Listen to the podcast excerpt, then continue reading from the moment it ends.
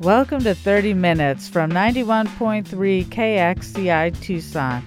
I'm Amanda Schager. This week, we are proud to feature a session from the 2019 Festival of Books curated by Pima County Public Library's Nuestras Raíces program. This session was entitled Fuerza and was centered on strong women of color characters. KXCI's Elva de la Torre interviewed authors Ron Querry and Luis Alberto Urrea. Ron Querry's riveting book, The Death of Bernadette Lefthand, has been reissued 25 years after its publication. Querry of the Choctaw Nation of Oklahoma and Luis Alberto Urrea, author of The Hummingbird's Daughter, will discuss their signature works and the strong female characters in their stories. Nuestras Raíces, Our Roots, is a group of Pima County Public Library staff members who work together to celebrate and honor the culture, voice, and linguistic heritage of our Latinx and Spanish speaking communities in Pima County. This is part one of a two part series. Good morning. My name is Elva de la Torre, and I am with KXCI Community Radio. All right. Welcome to the 2019 Tucson Festival of Books. So, I'd like to introduce our guest. Uh, Ron Querry is an internationally acclaimed author. He's of mixed Native American and European American descent and a member of the Choctaw Nation of Oklahoma. His novel, The Death of Bernadette Left Hand, won the Border Regional Library Association Southwest Book Award. The novel was originally published in 1993 by Red Crane, and last November, Cinco Puntos Press reissued a 25th anniversary edition. He lives in northern New Mexico with his wife, fine art photographer Elaine Querry, and their cow dog, Shorty. I'm glad that it was included on, on the website. Luis Alberto Urrea is the author of The Hummingbird's Daughter, published in 2006 by Back Bay Books, as well as many other bestsellers. Luis was born in Tijuana, Mexico, and currently teaches at the University of Illinois Chicago. He is the recipient of the American Academy of Arts and Letters Award, and last night he received the Tucson Festival of Books Founders Award. Felicidades! His most recent novel is The House of Broken Angels. Thank you so much to both of you for being with us. Uh, so, the panel theme is Fuerza. So, for this talk, we'll be focusing on the novels The Death of Bernadette Lefthand and The Hummingbird's Daughter. Before we get into more specifics of the novels, I'd like to ask some questions about writing in general. So, to each of you, and maybe uh, Ron, we'll start with you, can you tell us what motivated you to become a writer? I, I think I knew I wanted to write and be a writer the day I learned to read. I can, I can clearly remember my mother reading to me when I was a young child, uh, and, which she did a lot. I didn't. I, I never knew my father. I, I, never. I've never even seen a picture of him. So I was raised by my mother and my grandmother and, and people. But I remember her reading to me, and I remember looking at the pages as she would read. And you know what she would read me, as, as you probably would can imagine, were a lot picture books. And so I thought she was making up stories about those pictures. And uh, I think we'll, we'll, we'll talk about later that's what I've done is, is, I look at pictures and make up stories about them. But that, that motivated me to do it. I just love the sound of words, and uh, I always wanted to write as long as I can recall. Luis? Almost exactly what you said. okay, back Thanks, to Ron. Ron. no, same, same. I, you know, I was word crazy. My mom read to me. My mom's I, I grew up in a war between, you've heard this before, but between Mexico and the U.S. You know, the kitchen was the U.S., the living room was Mexico. So we had the border right there. And to my mother, I was Lewis, Lewis Woodward, a good American boy. Mm. And to my dad, I was Luis, or ruder words in Spanish, but I've been warned about language up here. And uh, I came to English a little late. I spoke Spanish first. Mm. And uh, you know, my mother wanted to win that competition and she would read to me at night. Same thing. She wanted to use literature. And I, I, I didn't even realize it until recently that she was desperately reaching across a canyon to me, giving me what was hers. And she started with Charles Dickens, and I had no idea what she was saying. right? Because I came out of Tijuana with a Tijuana accent, okay? And my mother was talking with an English accent. She would turn British. You know, Oliver Twist looked at the audience and thought, how strange. And I thought, and but then she switched to Mark Twain, and I was kind of, I was taken with that. And uh, I think the only thing we had in my family was talk. There was no money and no hope, but there was a lot of talk. And so later on, when we moved away from the border, and I found out that our neighbors didn't like us for being Mexican, I think that was that was an impetus. Reading, listening to Leonard Cohen, and you know, finding out that people were disrespecting the the only people I really loved. So that actually leads into the second question um, about being bicultural, um, which you both are. And can, so, can you talk about how that experience of growing up bicultural has impacted your novels? Ron? I was I was raised in Oklahoma. Uh, we lived we lived for a time on on uh, uh, my mother's mother's uh, allotments that she got from the Choctaw Nation, and but the Choctaw Nation is is uh, is in 11 and a half counties in the uh, southeastern corner of Oklahoma. We didn't live there, so I wasn't around uh, a lot of a lot of Choctaw people. Matter of fact, the first time I was really immersed in Choctaw things was, was my wife and I traveled to uh, Mississippi, where the Mississippi Band of Choctaw Indians are. And uh, I, I was sort of fascinated by it. They live in a they live in a, on a on a reservation. It's very tiny. Uh, we don't have a reservation. Uh, when I say 11 and a half counties, that's the Choctaw Nation. It's not a reservation.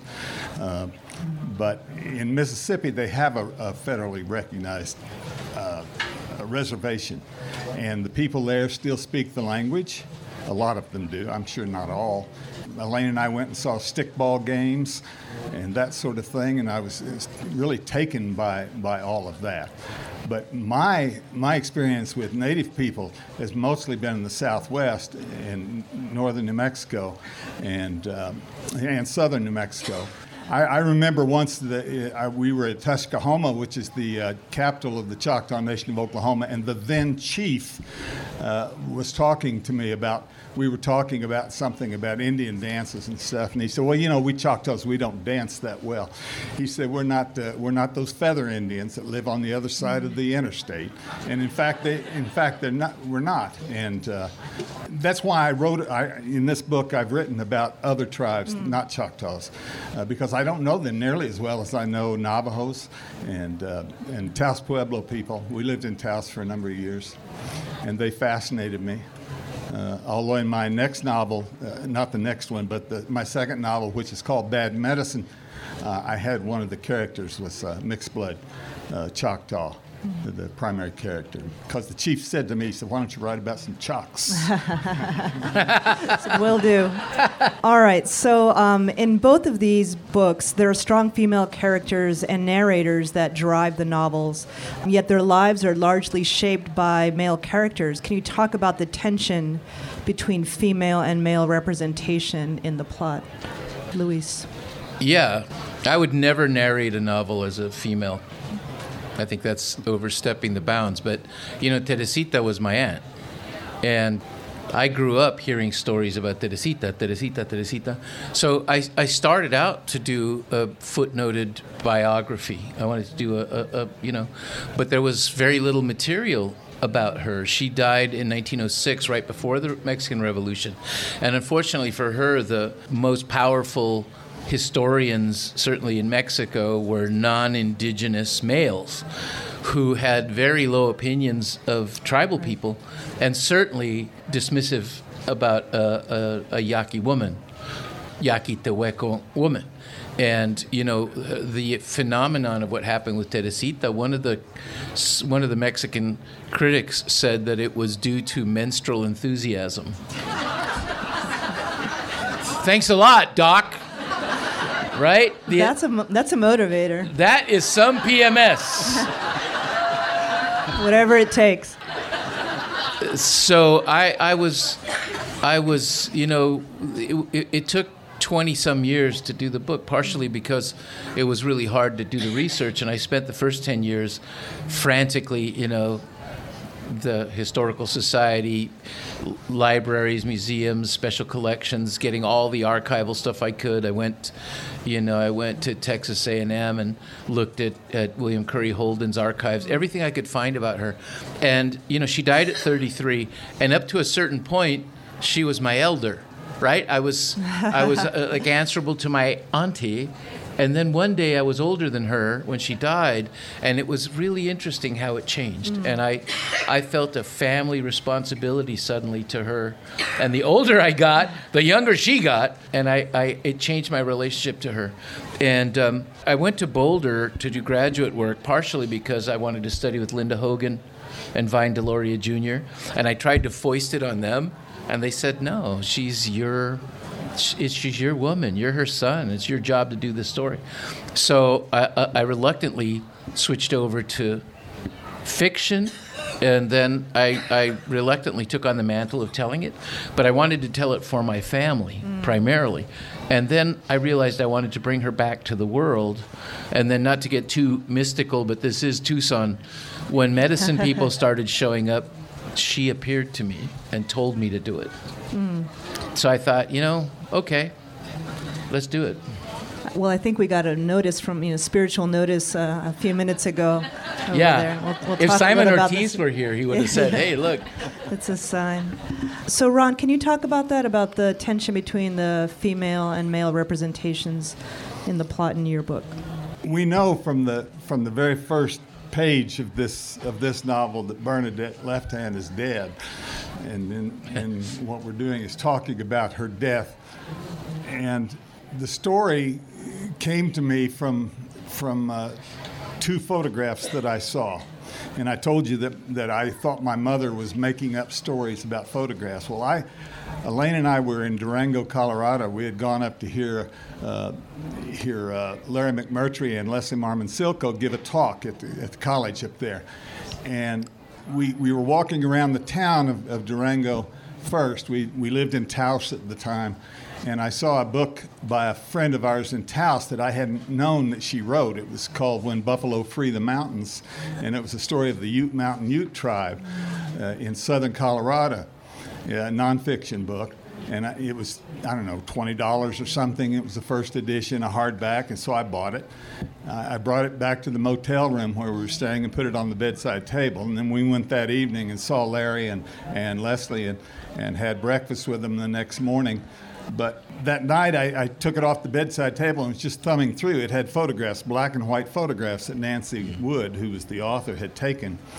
And on one page, there was a, a photograph of a, of a youngish uh, woman, Indian woman, uh, sitting, and she had on a, a beaded dress, and she had her hair in braids, and she was sitting in a lawn chair uh, which I imagined was at some sort of doings, you know. And the caption of it said that her name was, and I can't remember, but say uh, Victoria something or other Box. No, the last name was Box. And said this is Victoria Box, uh, and this photograph was taken just a few months uh, before she was murdered. And know, I mean, and she had, oh, she had an infant, an infant on her lap. I, very important. I thumbed through. I didn't read the, the text that went with it, just that caption. I thumbed through a bit, and it's uh, she, there was a, another picture of a young man with braids and a down vest on, and he was sitting and he was playing a drum. And, and they said, This is Joe Box, same last name, uh, playing at, the, at a bear dance uh, uh, somewhere. And it said this picture was taken not long before he murdered his wife. Now, I, I sort of, you know, I made the assumption, which you might have made as well, that, that the, the earlier photograph was the girl. I will tell you, and I'm not lying, I, I've never read that book. I, ne- I never then read to see what in fact happened. but this, this was in my mind. And so when, when we got home to Taos, uh, Elaine was working as a newspaper photographer. I wasn't doing anything, and I was feeling quite guilty about it. So I, I decided I would write fiction. I would write a novel. I'd never, I'd never written fiction before. I had no idea. I mean, I read fiction all the time, but I'd never read. And so I began this novel. And I'll, I'll tell you that the first two or three pages in this book it's not because I have such a marvelous memory, but because the, the computer in those days told me this. Uh, the first few pages in this book never got a word changed in them. I sat down and began to write. And uh, there's great tension throughout this novel because it, we're, between the male and female characters because because uh, the male characters are primarily are two brothers who are Navajos and the two sisters Bernadette Left Hand and her younger sister Gracie. The, the story is primarily narrated by Gracie. And there are some other characters that narrate too, and I can tell you how I came about doing that. That might be a different question. But I had to have someone tell this story, and uh, there, I didn't know how to write fiction. You are listening to a session from the 2019 Festival of Books curated by Pima County Public Library's Nuestras Raíces program entitled Fuerza on 30 Minutes from 91.3 KXCI Tucson. Elva de la Torre is interviewing authors Ron Querry and Luis Alberto Urrea. That's actually the next question. Oh, good. As, so to, let's continue with that, Ron. Can you share why you chose the vantage points for your book? Yeah. Well, when I, when I began to do it, I, I wanted to talk about the fact that, that Bernadette was dead, and so I began it with uh, uh, the voice of Gracie Left Hand saying that she remembered uh, that time. It was a Sunday morning when uh, the police came, the tribal police came to their house and uh, told her father that uh, Bernadette had been murdered and been killed over at the powwow grounds the night before. And uh, I mean, this just this startling sort of thing. And uh, this was told through Gracie's voice because she talks about she was fixing breakfast for her father for before he went to church, and uh, you know, it's just this horrible news, and and they wanted to know if her husband Anderson had been told yet, and the police said we we can't find Anderson, we're looking for him, and. Um, that, that's how the, the narration in, in the, the, the younger sister's voice is what I used up until I got to a point where there were things that I said, well, she wouldn't know this. So I had to find another character. And uh, I, I brought in a white woman by the name of Star Stubbs, who Bernadette had worked for as a housekeeper in Dulce, New Mexico, which is on the Jicarilla Apache Reservation. And uh, Star uh, was very bored. She had been a, a, been a model in New York, and she moved there with her husband, who had who was a singer, and he loved he loved uh, that part of the New Mexico, and they wanted to live there. And she read all she could about Indians, so she had the she had these the, these good, you know, she had insights that that. The, primarily the, the, the Indian narrators wouldn't have. She's read she's read anthropological texts and that sort of thing, things that I was reading. and then I had to have. Uh, uh, I had an, another narrator, and then I had myself. Finally, there were things Star wouldn't know, and so I had to have someone else uh, come in, and that's how that's how I got different narrators and how they came about. I, I really enjoyed the, the, the change of the, the narrators throughout the novel. All right, Luis, in your novel, there's violence from supernatural forces and from other people. Can you talk about the story that you're telling with these plot elements? Well, it's history. I didn't make it up. So my job was to follow the skeleton of of her existence and her her cultural inheritance. You know, she was born of my great uncle Tomas's assignations with mm. indigenous young women working on the hacienda, which was a you know that's a power thing, right? And um, she came into a world of genocide against her tribe and uh, displacement mm. and uh, and terror and poverty, and so she comes to the world. She, like I said, she only lived 33 years, and I thought, I want to write in honor of her. I want to bring her back to the world. Though, if you meet some of the healer societies, they, they say they still work with her, which mm. I think is amazing. One of the women I met said, "Yes, she she helps she helps us do healings," and I said, "Pues señora, she died in 1906," and she said, "So." and I thought, I like that perspective. you know, when you're dealing with the reality, you don't have to embellish those things at all. What happens when you're writing a novel for me is my, my, my kind of glib answer for a while about why I changed to fiction, but I think it's true, is that you can't footnote a dream. Hmm. And the longer I was with them, the longer I, I immersed myself in their in their lives, and uh, you know I found writings of hers that people hadn't read, and you know my relatives, a lot of them are in the medicine tradition, her descendants. I realized that I knew them, she and her father, better than the uh, historians could say or I intuited what they, they what they were like. Mm. So I was constantly faced with this this terrible stuff, these massacres, these these endless you know displacements, and this this man Tomás Urrea. He was the first cousin of my great grandfather Seferino, and they were raised together as brothers. What interested me is the presence of this this girl who became a young woman kept somehow moving people toward the light by her just being there. Mm-hmm. And so he, classic advantaged Urrea Hacienda owner, young man, rich, best horseman in Sinaloa and Sonora, all that stuff. They used to call him the skyscraper because it's tan alto y guapo, all that junk, you know. He meets this little girl, and no one can explain why, rather than cast them out or, you know, let's not he takes her into his home. And once he takes her into his home, next thing you know, he turns his ranches into refuge for for Yaqui and Mayo people. He was constantly doing these great deeds, and I can just imagine him saying to himself, What "The hell are you doing? Why am I doing these? What have I done?" And that fascinated me. So the historical clashes you know, are just inescapable. And I d- didn't want to change those. I followed them all the way down. But I thought if I'm going to do her honor, and honestly, my family honor, I want to go from the moment she's born till the moments after she dies. And all of the other crises that come along are historical. I moved one in time just to make the story a little clearer, and I condensed a couple of characters, you know, into because you can't you can't have 15 different important cowboys or, you know, 247 girlfriends for Tomas Urrea. well, maybe. well, maybe. But the book was already too long.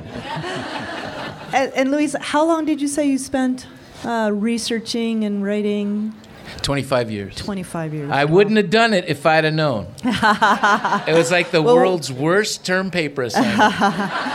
well, we're, we're grateful for that you did. Thank you. So, Ron, uh, I want to get back to uh, the crime of uh, how Bernadette was murdered. And uh, we, we will try not to have spoilers here for those of you who may not have had a chance to read the book. But so the crime of how she's murdered is revealed towards the end of the book. However, there still seems to be some ambiguity about the role of alcohol and the role of spirituality, witchcraft. So, can you talk a little bit more about that? Sure. I began that novel, as I told you, after seeing those two pictures, and I made the same assumption that I, uh, when I described it to you, I think some of you made. Uh, I assumed that she had been murdered in one way by one person, and then things as, as I was going along, uh, they changed. I had no outline, I had no real didn't know what I was doing. I just went ahead and, and wrote on. And there were elements of witchcraft, and let me tell you that there are very few Navajo Indians today who do not believe in witchcraft. Matter of fact, uh, that that's been a, not a problem, but that's been a source of some some concern with the Random House brought this novel out after Red Crane Books did, mm-hmm. and they had it in an edition. They surprised me with the cover that they, the art that they used for it, because I had gotten I had uh, gotten permission from a well-known Navajo artist uh, to use a painting of his as the cover And I was surprised when they when they they used the, the, the cover that they did, which had a picture of an Indian person looking up, but there's also a, a rattlesnake or a mm-hmm. snake, and there's also a, uh, a skull in that in that image. And I, I remember once a young Navajo woman came up to me at, at SIPI, at, at an Indian school in, uh, New Mexico, in Albuquerque, and she said, "I love that book so much, and I want my mother to read it." Uh, she said, "But I have to. I, I can't take it to her." Unless I take cut the cover off. Hmm. It was a paperback that she had. Well, I gave her a hardback of it so she could take the dust jacket off. And she said because uh, hmm. she wouldn't allow that in her, to her her house a picture of a rattlesnake and a picture of a skull. The book itself, she said, it would be fine, and her mother would would like it and see along, but she didn't didn't want those things. Uh, You've been listening to a session from the 2019 Festival of Books curated by Pima County Public Library's Nuestras Raíces program entitled Fuerza on 30 Minutes from 91.3 KXCI Tucson. Elva de la Torre interviewed authors Ron Querry and Luis Alberto Urrea. Thank you for listening. I'm Amanda Schager. This has been part one of a two part series. You can find this and all recent episodes of 30 Minutes on the 30 Minutes program page at kxci.org.